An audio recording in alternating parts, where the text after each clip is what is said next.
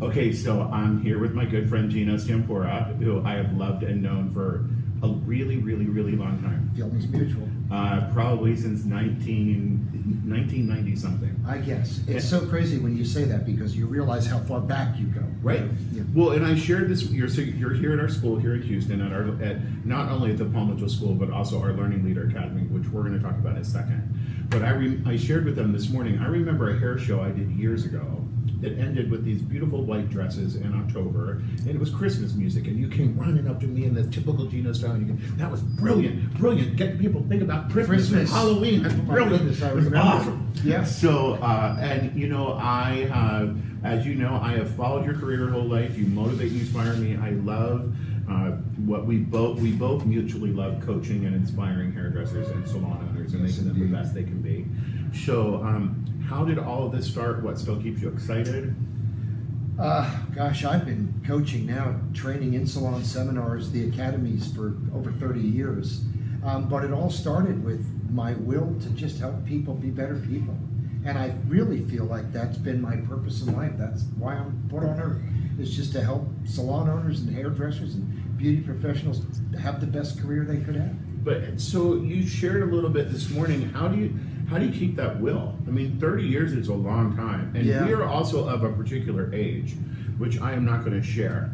Uh, but you know, it's harder to travel. Like I just got off a plane last night from Milwaukee. I you got off a plane yesterday from where'd you fly Austin. from? From Austin. Yeah. So you know, we both smell like United Airlines right Yeah. now. Like, there's no smell-o-vision here, but we Oh, both that's smell good. Like, yeah, we both smell like smell Glad like, to hear like United. But so, how do you keep it going? What What is your secret? Is it a diet? Is it music? Is it a prayer? I don't know. I, I think it's just that, uh, you know, uh, everything gets old if you let it. And I think if you really love who you are, you really love what you do, uh, you got to keep the love alive. You got to blow on the embers sometimes and realize that uh, this is the greatest industry in all the world. We have such great opportunity, the chance to talk to the students sometimes and just teach them that you have any idea what you could be and what you could become and what you could do. And I've just had a love affair with the beauty industry for 40 years, and I love us. Okay, so I was going to make a note of that, but I, I'm just going to I'm going to ask you. I, I we certainly have seen a change with social media in the professional beauty industry over the past 15 years. Yes. You and I have a mutual friend, Matt Beck, Yes. who I sold my salon, which was in New Hope, Pennsylvania, Yes, called Hello yes, Gorgeous. which I loved. Thank you. You're welcome. I sold it to Matt. Yes. Uh, Matt turned that into free salon education, and free salon education now he's got like a million followers. It's Yes. crazy. Yes. And Matt interviewed me about a year ago, and I realized during that interview that when I sold him my salon around 2008 is when social media really took off. So the whole time I was a salon owner, I had basically a paper appointment book almost my whole life. We had just become computerized. Right. We didn't have Instagram. We had a real lookbook where we would show clients pictures. Right. Uh, you did real hand to hand, dress up and you know hand out five business cards. Yeah. And now that's changed over the past 15 years. So, how would you, or, or how do you coach this newer generation of hairstylists that are very committed to their phones? Because that's not how you and I Yes. build our clientele. I agree, and you heard me share Yeah. with them. Be careful. I think social media should help you build image, but I think that the way to build customers, build a customer base in beauty, I still like shaking hands, eye to Me too. eye, person to person. So I think you can use your social media to show who you are and what you do, and show some image, build image. But I think when it comes time to build customers, everyone should do it person to person, face to face. That's the essence of the beauty industry. Okay, but so you're the guy that wrote the Milady, helped write the Milady book and the Master Educator book. Uh, but, you know, still there is a demographic of, for the past 15 years, where we have a whole group of young people entering our industry that are not Yeah. great at shaking hands Yeah. or open ended questions, are carrying on Yeah. a 30 minute conversation. So if you were going to write something about that now, or if you were going to help me and, and others coach that, what do you think is the answer? It's the first thing I talked about this morning, and I think it's the first thing that they need to learn. They need to learn the importance of face to face. If you're going to embark upon a career in this industry, you can go with some social media and you can create a great image on it. But in building business, they just need to learn how to communicate effectively and then understand. Like I shared with the lady this morning, she said, I lack confidence. And I said, Well, self confidence is a product of knowledge. Once you know your dialogue and you know what to say and you know how to meet and greet and how to shake hands and hug, it's not difficult. It's just a matter of practice. And I think a lot of people feel like that lack of confidence means they're not good at it, but it doesn't. It means that they, they need to seek knowledge, they need to believe in their words. And I think that the jury's still out on how well social media works with building an actual clientele. And I think we'll find in the end that nothing works as well as hand to hand, eye to eye. I want you for a customer. I'd love to have your business. Okay, so then let's come up with, our- for this audience, three best practices that you think we should do on a daily basis to help that eye to eye contact. Is it a hello at the barista at Starbucks? Is it that whenever I go to the grocery store, I hand out a business card? Like if, if we were starting over and you were starting over today and you didn't have a phone, how, what would be your eye to eye handshake?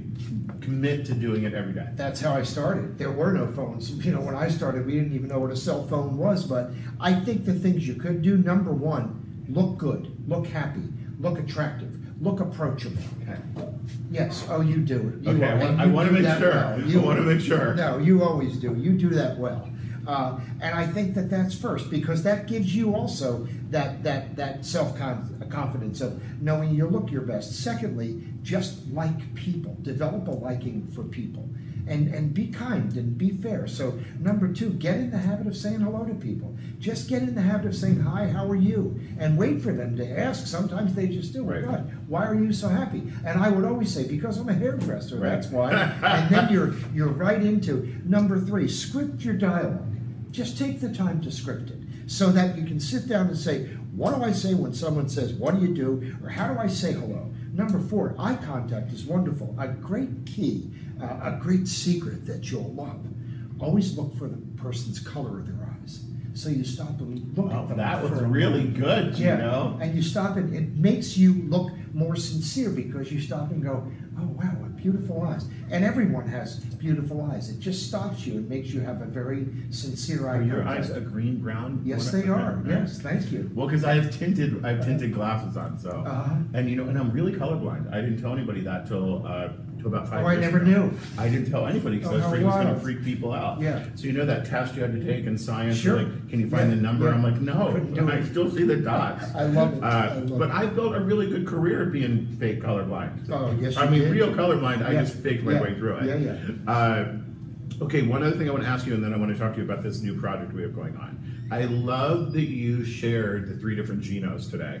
It was my favorite thing. Uh-huh. The Thank Geno that works out, Yeah. like you know, so that Yeah. so that was me two months ago. Like that was you know, I Uh-huh. worked out, I was on the Uh-huh. keto diet, I got all these new clothes, I was all excited, and then the second Geno was what was it, moderate? Moderate Geno. Moderate Geno. Yeah. So then I became moderate Sam, and Yeah. I, you know, like my mom got really sick, so I had a cheesesteak, and I got some Tastykakes, you know, all that good Pennsylvania food. Yeah. And then then it went down from there. I'm like, well, since you had a cheesesteak, you know, maybe you should smoke a cigarette. Why not? Have you know, ice cream right? So I started smoking again, and, and you know, when your mom's sick, you get to make up any kind of excuse. Of course. Like, you know, my, my mom's sick. Yeah. I really need this. Yeah. I should eat that pie. I and now I am back at the third one. And what was the third? Weird Geno? Geno. With, so now I'm weird Sam. I'm Yeah. weird fat Sam. Uh-huh. And I am weird fat Sam that probably needs Spanx right Well, now. then, t- today's probably a good day because I happen to be weird fat Geno Okay. right now. So, So- we've really got it going on. Well, no. So today, I really prior. I, I, did, I mean, I knew you were coming today, but I didn't know I was going to have to go back to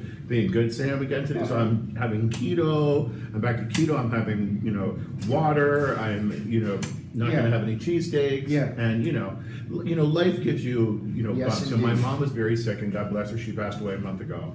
But you know, you can't use that excuse sure. forever. No, I and uh, and the other thing that I love about. Uh, where I currently live, which is which we're going to talk about in a second, is you know I, I left LA and moved to Houston, Texas. Right. And um, I love the people in Texas that when you say, "How are you?" everyone says, "I'm having a blessed day." Uh-huh.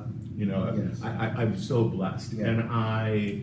I, I love that about the dynamic of the people here. I love how sweet they are. It's a great reminder too. When when they say that, you stop for a moment and say to yourself, "Wow, I am blessed. blessed. Yeah, I I'm really blessed am too. blessed. Yeah, I had a, a girl last night in uh, uh, the class that I taught here. That one of the night students said she sent me an email, and there must have been ten or eleven. God bless you. God bless your mission. God really has you on something. And the first thing I did this morning was showed it to Wendy and said, "Look at this. I just I feel like if I went to heaven and they said you can't go, I'd say, wait, read this email. I think I can. I think I can get in. So you know, everybody kind of has that. Uh, Right.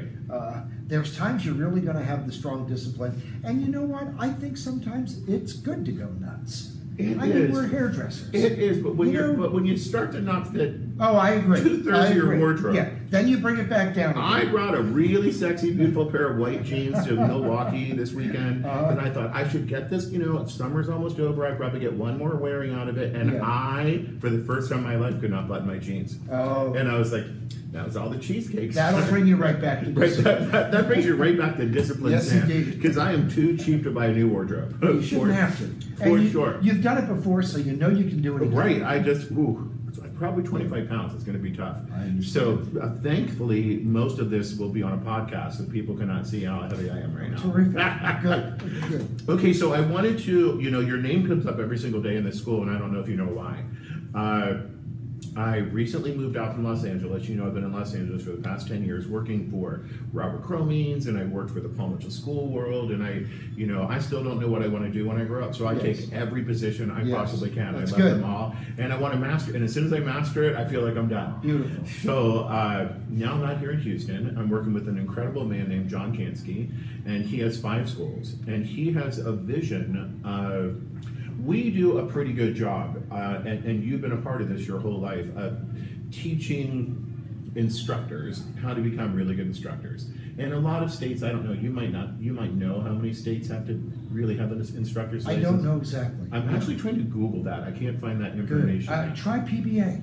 I looked a little bit on PBA, like I don't need one in California. See, here's the Yeah. thing. So I'm 50 something years old and never needed an instructor's license in California, in uh, Maryland, any Yeah. place I ever lived, I didn't need it. Yeah. And now, so at any rate, so Yeah. so now I'm here in Houston, and we are putting together an amazing learning leader academy.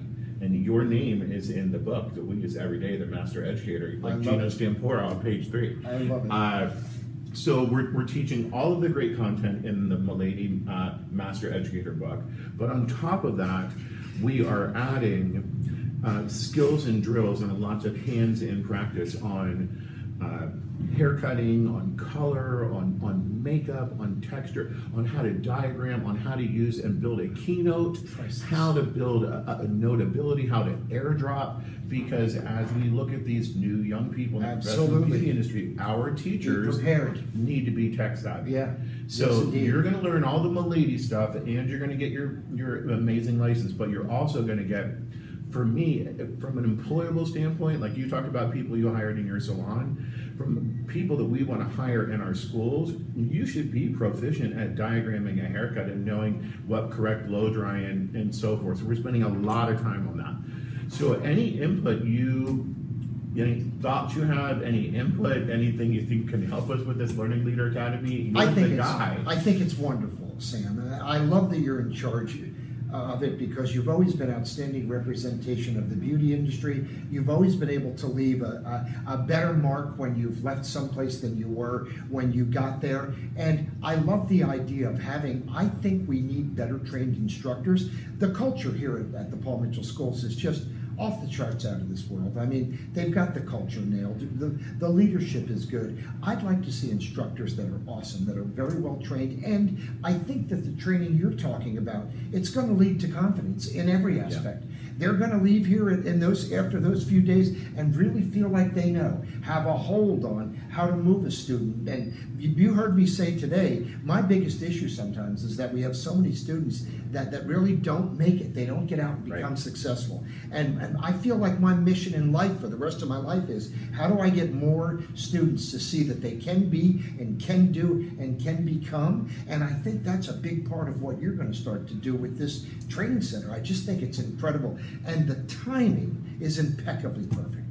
Well, you can thank John Kansky and all the owners from Paul Mitchell Well, for that. John's terrific, and, Yeah. and you know what? Some of the owners of some of these Paul Mitchell schools are just out of this world. I mean, I, I just worked not too long ago with Steve and Terry Cowan. Right. And, I was and- just I was just in their school too. You and yes, I, I did the their same. commitment to the student. Yes. You know, uh, to the to the betterment, and that's what you're doing. That's Yeah. what's driving this whole thing. Yeah, well, the future of our the future of our industry really is going to be in the hands of the instructors. I agree. And if we can make our instructors uh, and deliver them a quality technical and a quality um, education background, we can really change the professional beauty industry Yes. because it's never going to change.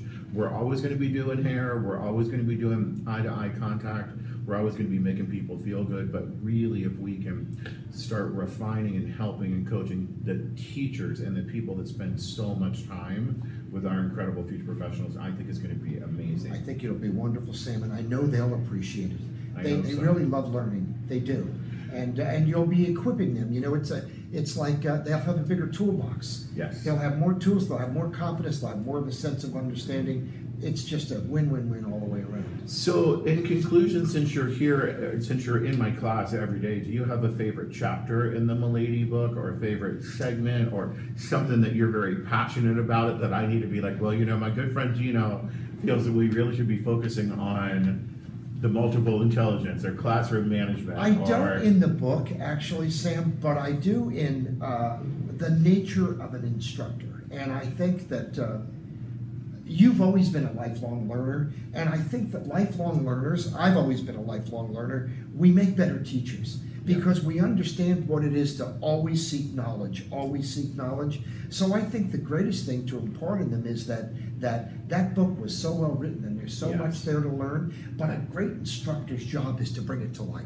Yes. How do you bring that to life in the classroom and make the student really want to absorb it? And I think if they get that, the book is, is solid gold. Awesome. Yeah. Well, we're open for a lot of input. Please let your friends know the PBA or anybody else.